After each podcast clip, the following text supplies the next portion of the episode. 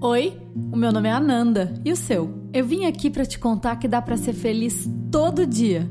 Você acredita? É, mas não é essa felicidade cor-de-rosa, não. Gente feliz também chora, sofre, passa perrengue, sente raiva, frustração. A única diferença é que gente feliz passa a vida inteira tentando se conhecer melhor. E assim é possível construir uma felicidade real. O podcast Feliz para Sempre é um espaço onde eu compartilho as minhas reflexões, textos meus e de muitos autores, canções, histórias que me inspiram e me fazem acreditar que é possível ser feliz sim, todos os dias. Pode ter certeza que aqui você vai encontrar mais perguntas do que respostas. Mas também vai encontrar positividade, liberdade de pensar e dizer o que pensa e muito bom humor. E pode ser que você descubra aqui um motivo, ou talvez vários, para ser feliz sim, para sempre. Bora tentar? E aí, meus amor, tudo bem? Como fomos de carnaval, hein?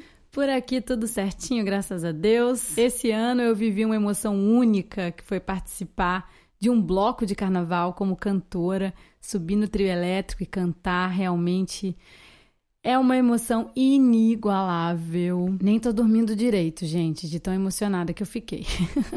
E hoje teve mais insônia ainda, gente, porque eu tava ansiosa para fazer a live. Você assistiu? Ainda tá lá no Instagram do Feliz, viu? Feliz para sempre podcast é o nosso Instagram. Eu acho que as lives no Instagram ficam online pelo tempo dos stories, né? Então ainda dá para você assistir lá. A gente fez o sorteio da Feliz Caneca de fevereiro. E quem ganhou foi a Eulina Rego que é uma lindeza, locutora da Antena 1 FM aqui no Rio, que eu tive a alegria de conhecer durante o prêmio Bar MPB. Obrigada a todo mundo que participou. Obrigada, Eulina. Vou te mandar sua feliz caneca. Aproveite muito. Toda vez que você olhar para ela, você vai ter vontade de sorrir, viu? Agora que algumas pessoas já têm canequinhas, está comprovado, gente. O efeito terapêutico da caneca é real. E aí, agora vamos começar esse ano, né? Por favor, que já estamos em março quase. E já que é para começar o ano, eu resolvi falar de otimismo, que é uma coisa que a gente precisa e nem todo mundo tem assim naturalmente. Eu mesma sou uma pessoa que às vezes me pego assim, jogando para baixo. Se você também é assim, acho que esse episódio vai te ajudar, porque a psicologia positiva está aí, senhores, para provar que o otimismo é algo que se pode aprender. Vamos tentar? Mas antes, só um jabazinho, ó. Na semana que vem sai a quarta edição da minha newsletter, Ananda News. Olha que chique. É uma newsletter mensal, onde eu conto um pouquinho sobre os meus projetos e dou algumas dicas também sobre música, sobre livros, sobre cultura, enfim. Essa edição agora vai ser muito especial porque eu conto um pouquinho sobre a minha música Terra Prometida, que eu fiz há 25 anos em homenagem ao Rio. E agora, pela primeira vez, ela vai ser gravada profissionalmente. Então, para mim é uma grande celebração. Aproveitando que domingo agora é aniversário do Rio, né? Então eu vou contar um pouco mais dessa história para vocês. Se você ainda não assina e quiser ficar mais pertinho de mim, vai lá no felizprasempre.com ou no anandatorres.com. É tudo na mesma casinha. Lá embaixo da página tem um formuláriozinho para você se inscrever no Ananda News. Não tem spam, não tem propaganda, vendeção de coisa nem nada, viu, gente? E se você depois não quiser mais receber, tem como unsubscribe a qualquer momento, eu não vou ficar chateada. então vamos para o episódio? E vamos começar esse 2020 com muita alegria, muito amor no coração e muita positividade. Ai, gente, já ia esquecendo. Anota aí, dia 13 de março, olha que tá chegando o novo quadro do Feliz. Estou muito feliz, gente, porque eu tô recebendo cada história linda.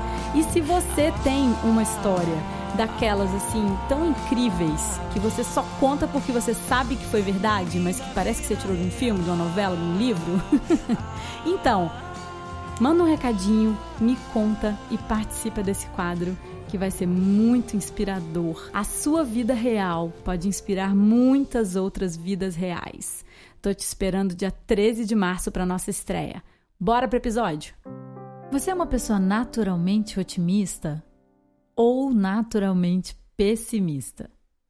Você tem resposta para essa pergunta aí? Eu tinha uma vaga ideia ao meu respeito.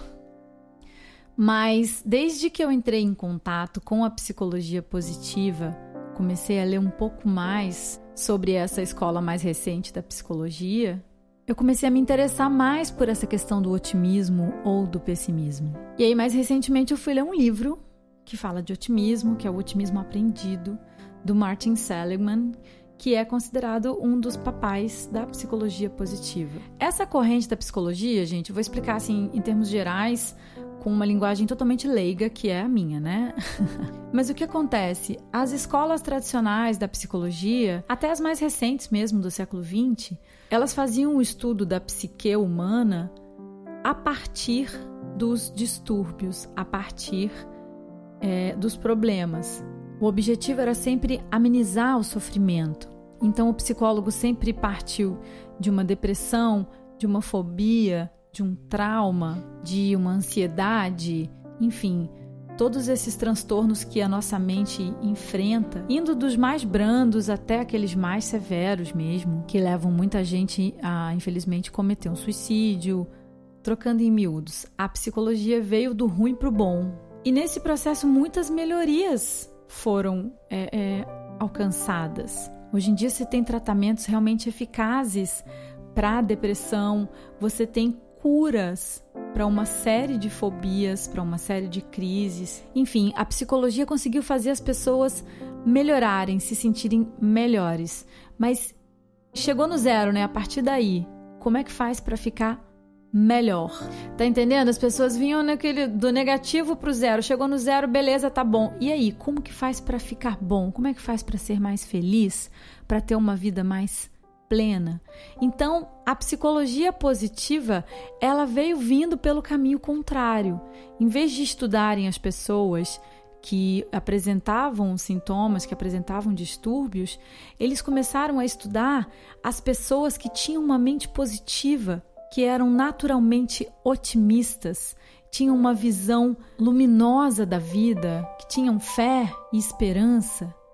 E os estudos foram mostrando que essas pessoas sofrem muito menos de uma série de patologias e que essas pessoas acabam tendo uma qualidade de vida melhor e muitas vezes vivem mais, mesmo estando em condições iguais, semelhantes as de outras pessoas que têm o pensamento negativo, que não conseguem enxergar o lado bom da vida. Então, a psicologia positiva partiu daí. O que faz essas pessoas serem diferentes? E como fazer para que as outras pessoas também consigam chegar até aí, também consigam ter essa abordagem mais positiva da vida? E o otimismo é a principal característica dessas pessoas felizes. E aí eu te pergunto de novo: você é otimista ou pessimista? Bom, deixa eu começar te dizendo a diferença entre um otimista e um pessimista. Isso vai te ajudar a perceber aí em qual lado dessa caixinha você tá. São três características que diferenciam os otimistas dos pessimistas. Uma pessoa otimista, quando acontece uma coisa ruim com ela, ela tende a acreditar, primeiro, que aquilo é passageiro, não vai durar para sempre. Segundo, que aquilo não é culpa dela, não aconteceu porque ela é uma incapaz, uma incompetente, sem noção. Aconteceu por algum outro motivo externo. E terceiro, aquela coisa ruim ela aconteceu num setor da vida dela. Não vai acontecer a vida inteira em todos os setores. Exemplinho aqui. Ah, eu perdi meu namorado. Meu namorado me deu um fora, não quer mais ficar comigo, beleza. O otimista, ele vai pensar assim: bom, eu vou sofrer, mas vai passar, né? Daqui a pouco eu parto para outra. Ou seja, é temporário. Ah, ele terminou comigo porque vai ver, ele tava gostando aí de outra pessoa, tava querendo outras, outras emoções para a vida dele, enfim. Ou seja, não é pessoal. Ele não terminou comigo porque eu sou uma péssima namorada, porque eu sou chata, feia, gorda, sei lá, o que, que eu sou, insuportável. Não, ele terminou por algum outro motivo externo a mim. E outra, ah, o meu namorado terminou comigo? Ok, minha vida continua, eu continuo trabalhando, tô feliz no meu trabalho, você com os meus amigos. Eu tô triste porque esse namorado terminou comigo, mas é, a minha vida segue. Os outros setores da minha vida seguem. Ou seja, Você tá triste por uma coisa que aconteceu naquele âmbito da sua vida. E aí você não fica pensando que todos, tudo que acontecer na sua vida vai, sabe, vai estar tá contaminado por aquela tristeza de perder o namorado. O pessimista, ele já é completamente o oposto. Quando uma coisa ruim acontece com ele, primeiro ele vai pensar que aquilo é ruim para sempre, que nunca mais vai acontecer nada de bom. Ou seja, as coisas para ele não são temporárias, são definitivas, as coisas ruins. Segundo, ele já vai levar pro lado pessoal. Ele vai achar que tudo que acontece de ruim é culpa dele. E terceiro, ele vai deixar que aquele perrengue contamine tudo em volta. Se ele perder um namorado, ele já acha que ele não vai ter mais amigos, que ele não vai conseguir trabalhar, que ele nunca mais vai namorar ninguém, que nem um sapo vai querer namorar com ele. Esse é o pessimista. Tá, mas a gente tá falando de situações ruins. E em situações boas? Como reage o pessimista e o otimista? Ha, é completamente o contrário. Quer ver? Vamos lá, a gente falou do otimista. Acontece uma coisa boa com ele. Ele já acha que aquilo vai ser duradouro. Ele não fica com aquele medinho que acabe, sabe? Ele acha que é maravilhoso, que vai ser duradouro. Ele atribui a ele, ele vê o seu mérito naquela coisa boa que aconteceu, ou seja, ele leva para o lado pessoal. E em terceiro, ele deixa que aquela coisa boa afete tudo na vida dele. Se ele tá bem no relacionamento dele, o trabalho dele tá bom, até outras coisas que não estão tão boas já ficam boas, porque as coisas boas ele deixa que contaminem tudo em volta na vida dele. E o pessimista também, totalmente contrário. Quando acontece uma coisa boa na vida dele, ele já fica ansioso achando que vai acabar rápido né? Que não vai ser duradouro, que aquilo é só um, um instantezinho de. Ai, que legal, já, já sei que vai acabar mesmo. Ele não reconhece o seu mérito naquela coisa boa que aconteceu. Quando é uma coisa legal, é sempre responsabilidade dos outros. Sempre os outros é que causaram aquela coisa boa. Não foi ele, porque ele não seria capaz. e ele não permite que essa coisa boa ajude ele nos outros âmbitos da vida dele.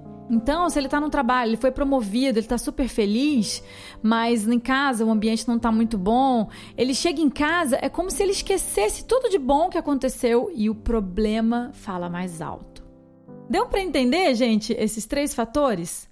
Trocando em miudinhos, o que diferencia o otimista com o pessimista é essa relação com o tempo, com a duração das coisas boas e ruins essa personificação ou não, fui eu que fiz ou fizeram, sabe? Como que a quem você atribui o que acontece. E essa capacidade de deixar que coisas boas ou ruins interfiram em tudo na sua vida e não só ali naquele pontinho onde elas aconteceram. E aí? Dá para dar uma analisada já e ter uma resposta para você, né? Se é otimista ou pessimista.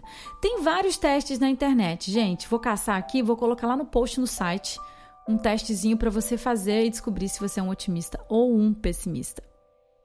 O livro que eu li do Martin Seligman, ele é bastante teórico, porque o cara é da idade do meu pai, assim, e ele veio estudando isso desde a década de 60, ele realmente desbravou essa seara. Então ele faz questão de mostrar no livro cada pesquisa que foi feita, os públicos que eles foram atendendo e provando, provando sempre que as pessoas com um pensamento mais positivo conseguiam sim atingir uma qualidade de vida, conseguiam atingir níveis de felicidade mais altos. E aí ele entra na parte da metodologia que ele e os colegas dele desenvolveram para que a gente vá aprendendo a lidar com tudo de ruim que acontece na nossa vida e transformar pensamentos negativos em pensamentos positivos. Porque ele explica da seguinte forma: as reações que nós temos as ações que nós tomamos, elas não se originam diretamente de uma coisa que aconteceu. Deixa eu explicar melhor. Você estava andando na rua e viu seu ex-namorado passando com uma menina gata. E aí você ficou triste e ficou se achando um cocô. Tá. Antes de você ficar triste e ficar se achando um cocô, teve um pensamento aí que passou na sua cabeça. Não é uma coisa assim, a simples visão do seu namorado com a menina bonita. Seu namorado não, seu ex, por favor, senão já era outra história.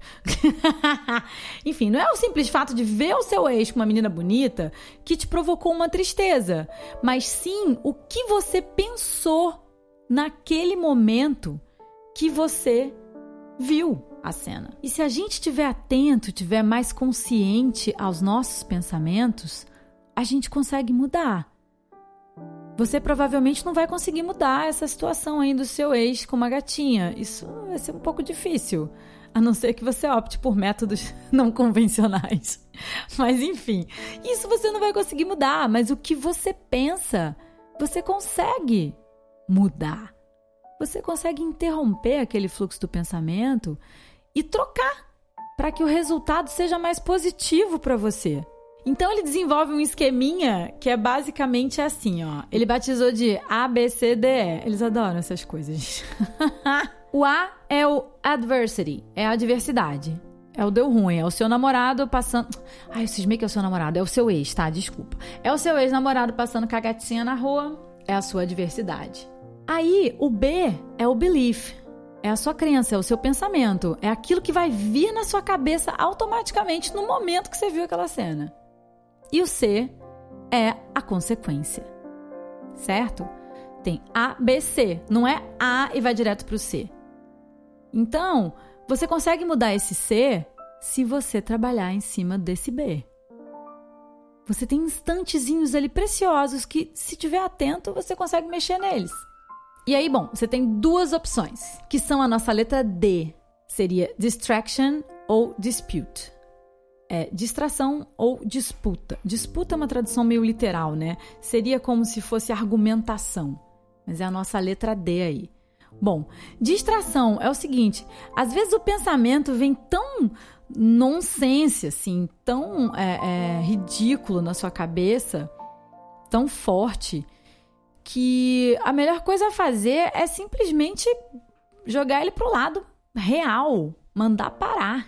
Então, se você viu lá o seu ex com a gatinha e de cara já viu um pensamento horroroso do tipo, eu sou muito feia, vou me matar, que eu não tenho condição de viver no mesmo mundo que ela. Se já vier um pensamento horrível, você pode simplesmente parar e dizer: para, chega, eu não vou pensar isso e corta da sua cabeça. Ou tem uma técnica de distração também, que é para casos mais complexos, em que uma situação já te desperta uma enxurrada de pensamentos, em que você pode simplesmente marcar com seu cérebro para conversar sobre isso mais tarde. Isso eu já testei, gente, é muito legal. Tem situações realmente que fazem você querer parar para pensar, você querer parar com mais calma para avaliar.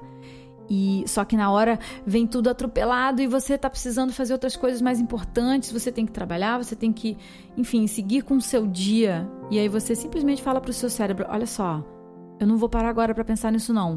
Vamos fazer o seguinte, hoje às sete da noite, quando eu estiver no banho, que aí eu não tiver nada para fazer ali no banho, aí eu vou voltar nesse assunto e aí nós vamos conversar e vamos ver o que, que a gente vai fazer sobre essa situação aí.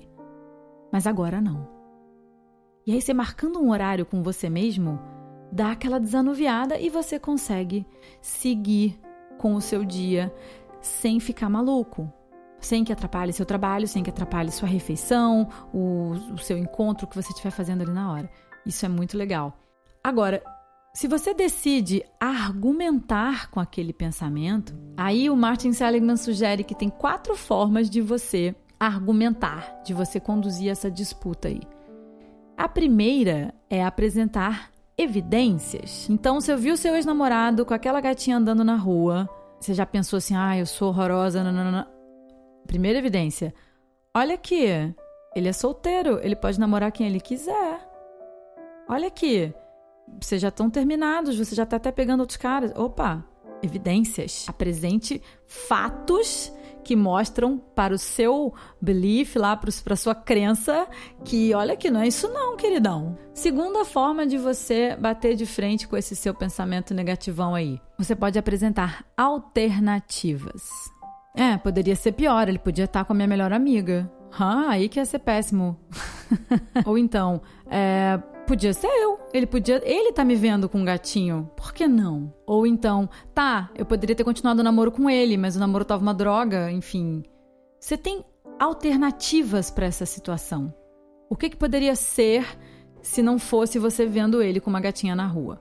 Apresente alternativas. Outra forma de você rebater esse pensamento é você mostrar para o seu cérebro as implicações daquela situação. Tá, beleza. Meu ex tá ali com uma gatinha. Tipo, e daí? O que que isso vai mudar minha vida? O que, que eu tenho a ver com isso? Ele é meu ex, ele nem é meu namorado mais. Qual vai ser o grande estrago na minha vida se ele estiver namorando com ela ou saindo com ela? Qual é a consequência horrorosa na minha vida? Qual o problema? E em quarto lugar, que é um pouco parecido com isso e pode valer também em várias situações, a utilidade. Tá, eu vi meu ex na rua, tá com a gatinha, eu já penso que bosta, eu sou muito feia. O que que eu vou ganhar pensando isso de mim mesma? Que utilidade tem eu pensar isso de mim? Do que que isso vai me valer agora para acabar com a minha autoestima de vez? Não, não vou pensar isso não. Viu que doido? Eu te dei quatro formas para você pegar os seus beliefs, as suas crenças negativas e dar na cara delas. Anotou aí, ó? Apresentar evidências, apresentar alternativas, questionar as implicações dessa situação e questionar o quão é útil eu ficar pensando esta baboseira neste momento. Do que que isso vai me servir? De uma forma geral, gente, o livro é isso. Eu ainda quero ler muito mais sobre psicologia positiva, porque eu acho muito interessante, eu acho muito necessário para todos nós. E mesmo sem entender, eu percebi que a proposta do feliz é muito em cima dessa coisa da psicologia positiva.